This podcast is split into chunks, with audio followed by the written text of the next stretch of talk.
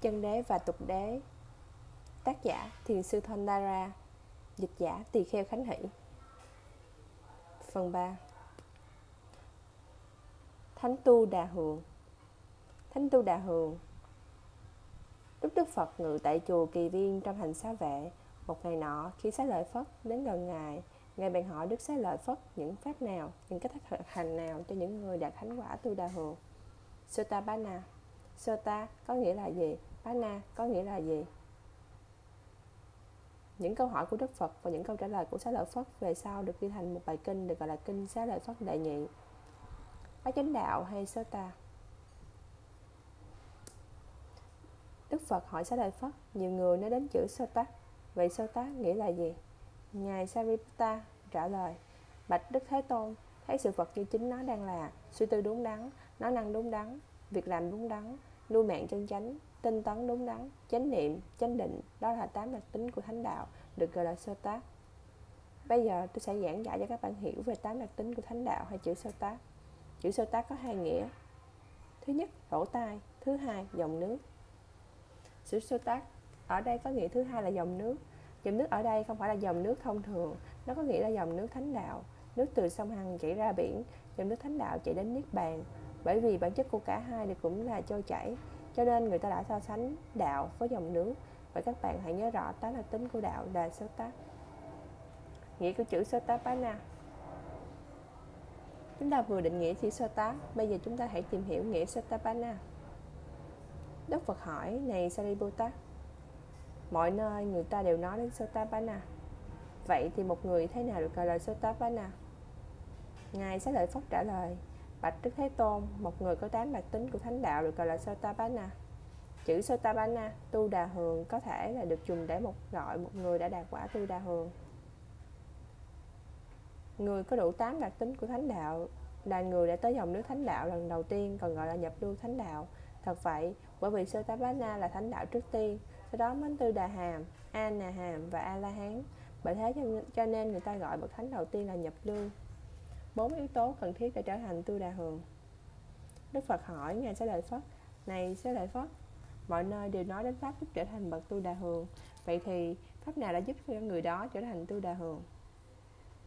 Ngài sẽ lợi phất trả lời, bạch đức thế tôn có bốn yếu tố giúp thiền sinh trở thành bậc tu đà hường. Thứ nhất, thân cận bậc thiện trí thức. Thứ hai giáo pháp từ bậc thiện tri thức. Thứ ba, có chú tâm sáng suốt. Thứ tư, thực hành thiền dẫn đến niết bàn tin tưởng vào tam bảo. Sau đây là những đặc tính mà một người tu đà hường có được. Thứ nhất, có đức vững tin, có đức tin vững chắc vào đức phật. Thứ hai, có đức tin vững chắc vào giáo pháp. Thứ ba, có đức tin vững chắc vào tăng. Thứ tư, có giới luật trong sạch của bậc thánh. Theo truyền thống, những người sinh ra trong gia đình phật giáo có đức tin từ đức phật. Từ khi thờ còn thơ ấu, họ tin rằng đức phật gautama là đức phật thật sự. Những đức tin theo truyền thống này không tồn tại lâu dài nếu có một người nào tuyên truyền giỏi và họ nói rằng Đức Phật không có thật thì đức tin truyền thống sẽ bị sụp đổ ngay. Giờ cho đức tin truyền thống không bị hủy hoại ngay trong kiếp sống này thì cũng có thể suy tàn trong kiếp sống kế tiếp. Cũng vậy, đức tin truyền thống vào Pháp và Tăng cũng không bền vững. Bạn chỉ có đức tin bền vững khi nào chính bạn đã kinh nghiệm được giáo Pháp của Đức Phật bằng trí tuệ nội quán của mình. Có hai loại kinh nghiệm giáo Pháp. Thứ nhất, kinh nghiệm giáo pháp của một thiền sinh bình thường. Thứ hai, kinh nghiệm giáo pháp của một bậc thánh. Đối với thiền sinh thực hành thiền minh sát, khi trí tuệ não quán phát triển, họ thấy rằng mỗi khi một, mỗi một khi chánh niệm được ghi nhận thì chỉ có sự vật, chỉ có vật chất và tâm. Ngoài ra chẳng có gì cả. Vật chất và tâm này vừa mới khởi sinh lên lại diệt ngay, hiện tượng cũ vừa mới mất, hiện tượng mới lại khởi sinh sinh sinh diệt diệt mãi mãi. Vật chất và tâm là vô ngã vì không thể kiểm soát, không thể điều khiển được. Nhờ hành thiền minh sát, thiền sinh đạt được trí tuệ nội quán, thấy rõ tôi và ta không thật sự hiện hữu, thấy rõ rằng bản chất thật sự của sự vật, biết được sự vật như chính chúng ta đang là. Đức Phật dạy rằng chỉ có vật chất và tâm, vật chất và tâm này không tồn tại lâu dài, chúng bị đàn áp bởi sự sinh và diệt. Vì bị đàn áp, bị chi phối bởi sự sinh diệt nên đưa đến sự không hài lòng, bất tội nguyện. Sự vật không thể bị sự kiểm soát, bị chi phối theo sự ước muốn của chúng ta. Những sự vật đó trước đây ta không từng biết. Bây giờ chính ta từng thấy được điều đó. Thật đúng, thay những gì Phật, Đức Phật nói, Đức Phật đã dạy những gì mà chính tự thân Ngài chứng ngộ. Bởi thế ta phải có đức tin vững chắc, trọn vẹn vào Đức Phật. Đó là đức tin trọn vẹn đến Đức Phật qua kinh nghiệm của việc hành thiền minh sát. Đức tin hay thực sự, hay sự thật thấy được qua việc thiền, hành thiền minh sát là một đức tin sâu xa mạnh mẽ hơn đức tin truyền thống nhiều. Tuy nhiên, vì chưa chắc tác quả tu đà hường cho nên loại đức tin đến từ thiền minh sát này cũng còn có thể bị lung lay. Trong lúc hành thiền, khi tâm chính niệm ghi nhận kháng khích với đề mục thiền sinh chế ngự được các phiền não, thiền sinh nhận thấy rằng khi thiền sinh ít tinh tấn hành thiền thì phiền não sẽ được chế ngự ít. Nếu tinh tấn hành thiền nhiều thì phiền não được chế ngự nhiều. Như vậy là thiền sinh đã có đức tin vào giáo pháp. Đức tin này hơn hẳn đức tin truyền thống. Nhưng đức tin này cũng vẫn còn có thể bị lung lay và chưa, vẫn chưa đủ tốt đẹp bây giờ đức tin của vị tu đà hường không thể bị hủy diệt ngay trong kiếp sống này hay trong trong kiếp sống kế tiếp. Đức tin không thấy chuyển, chỉ có được ở thiện sinh khi thiện sinh đạt thánh đạo. Đó là đạo quả đầu tiên. Tội giá chứng ngộ tu đà hường đã chứng nghiệm tứ diệu đế cùng một lúc. Khi thiền sinh trở thành một vị tu đà hường thì đức tin của họ không bị hủy diệt. Đức tin này trở thành miên viễn. Tôi sẽ giảng giải cho các bạn hiểu rõ ràng về sự chứng ngộ bốn chân lý cao thượng. Tâm chỉ có thể ý thức một thời điểm một sự việc tâm không thể ý thức hai đối tượng cùng một lúc. Do đó, một câu hỏi có thể được đặt ra. Tâm không thể ghi nhận hai đối tượng cùng một lúc thì làm thế nào mà tuệ đạo hay tu đà hường có thể thấy được tứ diệu đế cùng lúc? Vâng tuệ đạo chứng nghiệm niết bàn một cách trực tiếp. Tứ diệu đế gồm chân lý về khổ, chân lý về nguyên nhân của sự khổ, chân lý về sự dứt khổ và chân lý về con đường dẫn đến nơi dứt khổ khổ, tập, diệt, đạo chân lý về sự khổ cần phải biết, chân lý về nguyên nhân của sự khổ hay áo dục cần phải đoạn trừ, chân lý về sự dứt khổ hay diệt, niết bàn cần phải chứng ngộ, và chân lý về con người dẫn đến nơi dứt khổ phải tu tập. Khổ phải biết, tập hay ái dục phải đoạn trừ, diệt hay niết bàn phải chứng ngộ, và đạo hay con đường dẫn đến nơi dứt ngộ phải tu tập. Dứt khổ phải tu tập. Ngay vào lúc thiền sinh kinh nghiệm, sự chấm dứt của đau khổ hay diệt, tức là niết bàn thì ba chân lý kia là khổ diệt đạo cũng bao gồm trong đó. Tôi đã giảng giải cho các bạn nghe về những yếu tố mà một vị tu đà hường có được. Bây giờ sẽ nói đến những phiền não mà vị tu đà hường đã loại trừ. Có có 10 loại phiền não. Tham, sân, si, mạng, tài kiến, nghi, giả dự buồn ngủ, bất an, hoặc hẹn tội lỗi, gây sợ tội lỗi. Trong 10 loại phiền não này thì vị tu đà hường loại trừ hoàn toàn tà kiến và hoài nghi một vị tu đà hường không thể loại trừ những phiền não còn lại vị tu đà hường cũng loại được những khả năng sinh và bốn đường dữ. Do đó vị tu đà hường thoát khỏi sự tái sinh vào bốn ác xứ, địa ngục, quỷ đói atula súc sanh. Các hạng tu đà hường, thế giới, loài người và sát khỏi trời được gọi là bảy cõi dục giới. Vị tu đà hường còn sống trong thế gian này, bảy kiếp và chia ra làm ba hạng hạng thứ nhất Ekavisi Sotabana. Vị tu đà hường chỉ còn một kiếp nữa thì giác ngộ đạo quả a la hán. Thứ hai Kola Kola vị tu đà hường còn trải qua một kiếp sáu, kiếp sống. Thứ ba Satakatu Parama Sotabana. Vị tu đà hường còn phải trải qua bảy kiếp sống. Tu đà hường được phân hạng như trên tùy theo các tại giác minh sát mà các ngài đã được được trong khi hành thiền. Bậc tu đà hường thứ nhất đạt được các tại giác hoàn hảo bậc tôi đạt hường thứ hai được các tự giác trung bình. Bậc tôi đạt hường thứ ba đạt được các tự giác ở mức thấp hơn. Phần 2 chân đế và tục đế. Có hai loại sự thật sự thật chế định hay tục đế và sự thật tuyệt đối hay chân đế. Tất cả các sự vật, dầu là sinh vật hay những vật vô tri đều có thể được chấp nhận là những sự thật trong cuộc sống hàng ngày của chúng ta. Đàn ông, đàn bà con gái, con trai, cha, mẹ, ghế, bàn, sông, núi đều là sự thật chế định hay được gọi là tục đế. Tất cả mọi sự vật, dù là sinh vật hay vật vô tri mà chúng ta chấp nhận là sự thật, thực ra là những vật không hiện hữu, không có thật. Chẳng có đàn ông, đàn bà, con gái, con trai, cha, mẹ, ghế, bàn, sông, núi. Tất cả chỉ là vật chất hay là và tâm hay là danh và sắc mà thôi. Đó là sự thật tuyệt đối hay là chân đế khi sống chung đụng với mọi người trong đời sống hàng ngày thì tục đế là sự thật. Khi sống chung đụng với mọi người thì sự rõ ràng là có đàn ông đàn bà ghế bàn. Bởi vậy phải dùng tục đế trong khi sống trong xã hội. Khi nói chuyện với một người khác thì tục đế là sự thật. Khi nói chuyện với một người khác ta không thể nói rằng vật chất và tâm này đang nói với vật chất và tâm kia. Nói như thế sẽ vô nghĩa và là dễ làm à, lẫn lộn. Thế nên khi giao tiếp với nhau trong cuộc sống hàng ngày tục đế là sự thật và phải dùng tục đế. Khi làm việc phước thiện tục đế là sự thật và đúng khi làm việc phước thiện, ta không thể nói vật chất và tâm này đang dâng cúng cho vật chất và tâm kia. Ta phải nói, một người đàn ông hay một người đàn bà đang dâng cúng cho một nhà sư. Như vậy, tục đế phải được sử dụng trong khi làm việc phước thiện. Cũng thế, khi giữ giới thì tục đế là sự thật. Chúng ta không bỏ, không thể bỏ tục đế khi một người giữ giới. Chúng ta không thể nói vật chất và tâm kia đang giữ giới. Ta phải nói một thiện nam hay một tín nữ đang giữ giới. Như vậy, trong việc giữ giới, tục đế là sự thật trong khi hành thiền, chỉ hay thiền vắng lặng, đặc biệt là niệm tâm từ, chúng ta cần tục đế. Tục đế là sự thật khi chúng ta thiền chỉ. Trong thiền chỉ, chúng ta cần phải chú tâm vào tục đế như là đất, nước, xanh, vàng, đỏ, đàn ông, đàn bà, con gái, con trai. Vậy, phải dùng tục đế khi điều hành thiền chỉ.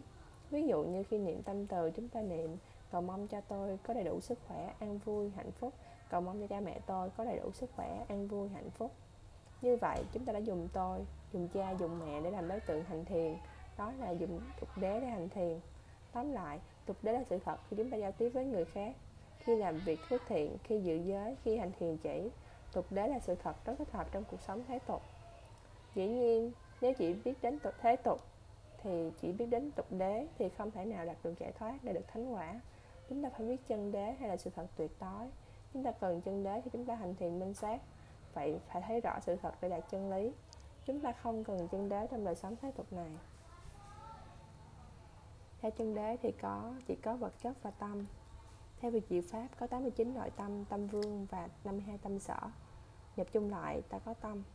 Nhưng trong việc thiền hành thiền minh sát thì con số không quan trọng mà chỉ biết một điều sau đây là đủ Đó là tâm là tiến trình của nhận biết. Nếu bạn biết tâm là tiến trình của nhận biết Thì bạn được xem như có đủ điều kiện để hành thiền minh sát rồi. Có 28 loại vật chất hay sắc Nhưng trong việc hành thiền minh sát thì con số không quan trọng. Nếu bạn hiểu, vật chất là một tiến trình không có sự nhận biết, vậy là đủ cho bạn hành thiền minh sát thế nên, theo chân đế, chỉ có vật chất và tâm hay là danh và sắc tâm là tiến trình của nhận biết và vật chất là tiến trình không nhận biết. Mục đích của việc hành thiền minh sát là thấy bản chất vô thường, khổ và vô ngã, hay tâm tướng của vật chất và tâm. Biểu hiện của vô thường là sự biến đổi biểu hiện của sự khổ là sinh diệt biểu hiện của vô ngã là không điều khiển hay kiểm soát không nắm bắt kịp và không có bản chất vừa khởi sinh là đã rơi vào không chúng ta không thể thấy được sự biến đổi hay thấy tam tướng của vật chất bên ngoài như ghế, bàn, nhà cửa, sông núi vì chúng là tục đế. Chúng ta không thể thấy được sự biến đổi hay tam tướng của vật chất trong thân chúng ta như mặt, mũi, tay chân vì chúng là tục đế. Chúng ta chỉ có thể nhận biết được sự biến đổi hay tăng tướng của vật chất bên ngoài hay bên trong thân chúng ta qua các đặc tánh cứng, mềm, dính hút, chuyển động và nhiệt độ vì chúng là chân đế. Vật chất bao gồm sự vật bên ngoài và thân chúng ta, nhưng khó thấy được các đặc tính cứng mềm, dính hút, chuyển động và nhiệt độ của sự vật bên ngoài. Nếu không thấy được các đặc tính cứng mềm, dính hút, chuyển động và nhiệt độ của vật chất bên ngoài, thì làm sao thấy được sự biến đổi hay tam tướng của vật chất? Chúng ta chỉ có thể thấy được đặc tính cứng mềm, dính hút, chuyển động và nhiệt độ chính trong thân của chúng ta. mà qua sự quan sát các yếu tố này, ta mới thấy được sự biến đổi hay tâm tướng. Khi hành thiền, ta chỉ chú ý đến yếu tố vật chất trong thân chúng ta mà không cần quan tâm đến vật chất bên ngoài. Khi hành thiền, thiền sư thường dạy chúng ta chú tâm quan sát thân tâm, mà khi nói quan sát vật chất và tâm.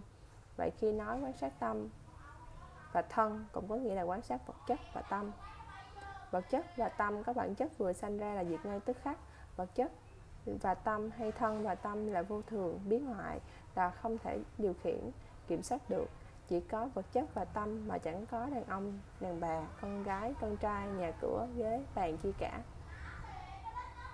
Để bạn có thể tự kiểm chứng rằng chẳng có đàn ông đàn bà tôi sẽ kể cho bạn biết 32 thứ để hợp thành thân thể này bạn có thể tự kiểm chứng là không có đàn ông đàn bà không có con trai con gái. Chúng ta hãy dùng phương pháp phân tích 32 bộ phận của cơ thể. Phương pháp đặt câu hỏi về 32 thể trượt. Các bạn hãy tự kiểm nghiệm lấy rằng chỉ có thân và tâm hay danh và sắc. Nếu chi cơ thể này làm ra 32 phần và đặt 32 câu hỏi bạn sẽ hiểu rõ. Chẳng có anh, tôi, đàn ông, đàn bà, con trai, con gái gì cả đặt câu hỏi về 32 thể trượt không phải là thiền minh sát đây chỉ là sự hiểu biết căn bản như cho suy nghĩ, nhưng là phương pháp hỗ trợ đắc lực cho thiền minh sát. Đây chỉ là một loại thoại đầu hoặc loại đầu là phương tiện cho thiền minh sát mà thôi. Xin luôn luôn lưu ý là tục đế là sự thật trong đời sống thế tục, chân đế là sự thật khi bạn hành thiền minh sát. Chúng ta phải luôn luôn tách rời tục đế ra khỏi chân đế, đừng lẫn lộn tục đế với chân đế. Trước khi đạt quả tu đà hường, chúng ta phải tự thúc ép mình tin vào chân đế không có đàn ông, đàn bà, con trai, con gái, ghế, bàn, sông, núi, vân vân. Để thúc ép niềm tin vào chân đế chúng ta phải nhập tâm vào phương pháp hỏi 32 thể trượt mỗi tối. Trước khi ngủ, ta phải tự hỏi 32 câu thoại đầu. Tóc, lông, móng, răng, da, thịt, gân, xương, tủy thận, tim, gan, màng nhầy, lá lách, phổi, ruột già, ruột non dạ dày, phẫn, não. Đó là 20 thứ có đặc tính cứng mềm nổi bật, còn là những thứ thuộc về đất mật đàm mũ máu mồ hôi mỡ nước mắt nước nhớ nước mũi nước miếng nước khớp xương nước tiểu đó là 12 thứ có tính chất dính hút nổi bật hay còn gọi là những thứ thuộc về nước khi 32 thể trượt này hợp lại thì hình thái phát sinh rồi ta gọi hình thái là đàn ông, đàn bà, con trai, con gái, vân vân.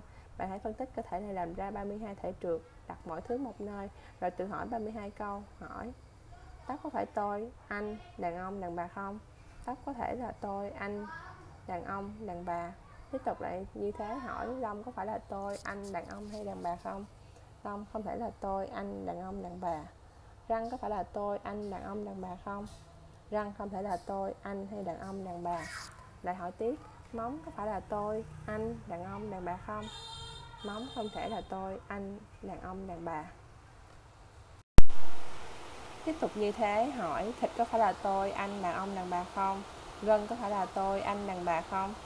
Vân vân. Tiếp tục hỏi về xương, tủy, thận, mồ hôi, nước mắt, nước tiểu, vân vân. Bằng cách này nếu bạn hỏi 30 câu hỏi, 32 câu hỏi và khi tự trả lời xong, bạn sẽ hiểu chẳng có tôi, anh, đàn ông, đàn bà gì cả.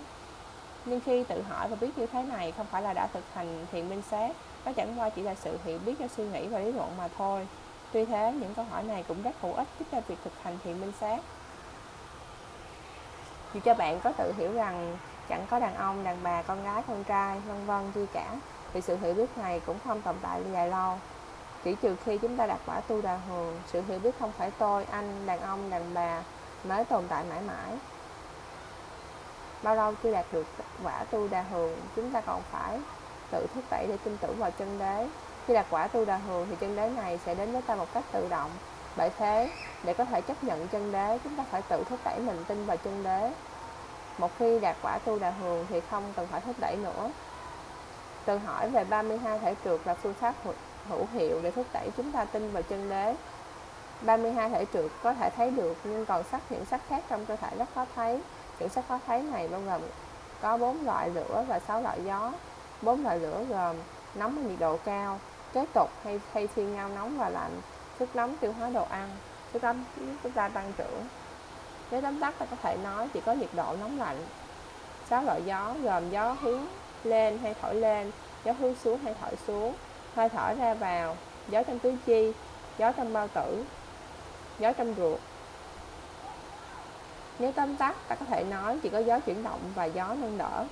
Nếu cộng chung bốn loại lửa hay nhiệt độ sáu loại gió hay sự chuyển động nâng đỡ. 20 loại đất hay sự cứng mềm 12 loại nước hay là sự dính hút và lỏng ta có tất cả 42 loại vật chất hay sắt. 42 loại sắt hay vật chất này chẳng qua chỉ là cứng mềm dính hút, chuyển động, nhiệt độ. Dùng 32 thể trượt hay 42 sắt. Để tự kiểm nghiệm, bạn sẽ thấy là chẳng có gì gọi là đàn ông, đàn bà, con gái, con trai. Tất cả chỉ là đất, nước, gió, lửa mà thôi. Vậy trước khi đi ngủ, bạn hãy tự hỏi 32 câu hỏi trên. Đó là một loạt thoại đầu để biết tôi là ai.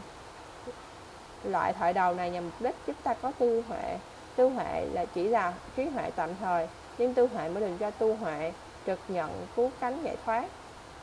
Nên hỏi 32 câu hỏi thay vì chỉ hỏi thân thể này có phải là tôi hay không Hay tôi là ai đặt, Hãy đặt câu hỏi riêng về mỗi thể trượt Chúng ta thấy rõ cơ thể này chẳng có gì cả Mà chỉ là sự tổng hợp của các thể trượt.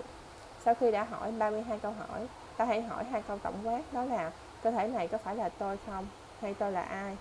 Nếu chỉ là câu hỏi, nếu chỉ hỏi câu câu thoại đầu sao, tôi là ai, bạn sẽ rơi vào tình trạng suy nghĩ hay tưởng tượng. Hỏi xong 32 câu hỏi, bạn sẽ hiểu rõ chẳng có tôi, anh, đàn ông, đàn bà chi cả. Đây là cách tự kiểm nghiệm, chẳng có anh, có tôi, đàn ông, đàn bà, con gái, con trai, vân vân. ba loại trí tuệ có ba loại trí tuệ, văn huệ, tư huệ và tu huệ. Văn huệ là trí tuệ phát sinh do nghe hay đọc. Tư huệ là trí tuệ phát sinh do suy nghĩ và lý luận. Tu huệ là trí tuệ phát sinh do sự tu trì để phát triển tinh thần. Khai mở trí huệ, đó là hành thiền. Nó có thể giúp bạn có văn huệ và tư huệ, nhưng không thể có giúp bạn, nhưng không thể giúp bạn có tu huệ. Muốn có trí huệ thì bạn phải tự mình gặp hái lấy. Bạn phải hành thiền minh sát để có tu huệ. Hành thiền, minh sát là quan sát các hiện tượng, vật chất và tâm để thấy chúng vô thường, bất tội nguyện và vô ngã. Vô ngã có nghĩa là không điều khiển được, không kiểm soát được, không có bản chất, không có cốt lõi, vừa mới sinh ra lại diệt mất và rơi vào không. Vô thường, khổ và vô ngã còn được gọi là tam tướng. Người thấy được tam tướng, vô thường, khổ, vô ngã của sự vật thì không còn tham ái, dính mắc vào chúng nên sẽ thoát khổ. Người thấy được tam tướng hay thấy được tật tánh không của sự vật sẽ thoát khổ. Sự vật ở đây còn được gọi là vật chất và tâm thân và tâm, danh và sắc, pháp hữu vi, ngũ uẩn 12 xứ, lục căn, lục trần 18 giới, lục căn, lục trần, lục thức nếu hỏi các bạn đã thấy vô thường chưa thì hầu như mọi người đều trả lời là đã thấy. Họ thấy như thế nào, họ sẽ trả lời đại khái như sau. Chẳng hạn từ, như từ lúc mới sinh ra ta còn nhỏ, nay đã lớn, tuổi đã già, trước khi ít bệnh, nay bị đau yếu hoài. Trước đây thấy có đầy đủ sức khỏe, nay đã yếu lại thấy người già người chết hoặc thấy nhà cửa giấy vàng trước đây còn mới mẻ lại cũ mòn vân vân. Thấy tất cả sự vật vừa mới có đó lại mất đó. Rốt cuộc tất cả đều đi vào không. Nhưng khi hỏi thấy vô thường như vậy họ đã hết khổ chưa thì họ trả lời là chưa hết khổ. Chẳng hạn như một phật tử đến chùa nghe nhà sư giảng về vô thường người phật tử ấy vừa mới nghe giảng về vô thường xong đứng dậy ra về bước tới cửa chiếc, mắt, chiếc kính mắt rơi xuống bể tâm đã thấy buồn khổ ngay tại sao thấy biết vô thường rồi mà, mà bây giờ tính rất bể là cảm thấy buồn khổ?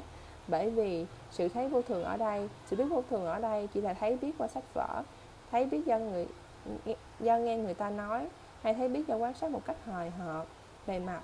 Tuy nhiên thấy biết qua sách vở hay qua việc nghe người khác nói hay qua sự quan sát hời hợt cũng gọi là trí tuệ. Được như vậy cũng còn hơn là chẳng thấy chẳng biết gì về vô thường. Đây là trí tuệ đến do nghe do học hỏi đây là trí huệ khởi đầu. Khi chiếc kính rơi xuống bể ta thấy buồn khổ nhưng nhờ đã đọc sách ta nghe về sự vô thường trước đây nên ta lại tự nhủ là mọi sự vật trên thế gian này vật chất và tâm đều vô thường. Chiếc kính là vật chất nên cũng bị luật vô thường chi phối thôi.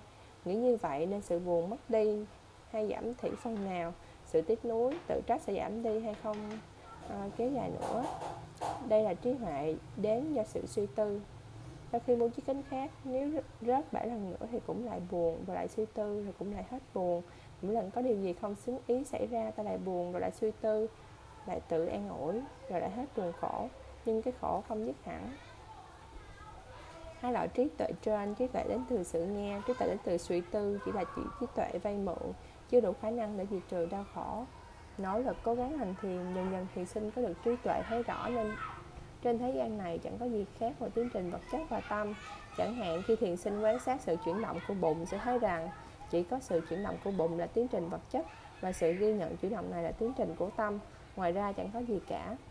Sau đó, tiếp tục hành thiền thiền sinh lại thấy rõ mọi sự vật chẳng có gì tự sinh ra mà không có nguyên nhân và điều kiện. Có sự chuyển động là nhân mới, có được sự ghi nhận là nhân quả. Là quả. Phải có ý muốn đưa tay là nhân mới, có tác động, đưa tay là quả. Ngoài ra chẳng có gì cả. Muốn có được sự thấy, phải có ít nhất ba điều kiện, mắt, vật thấy và tâm.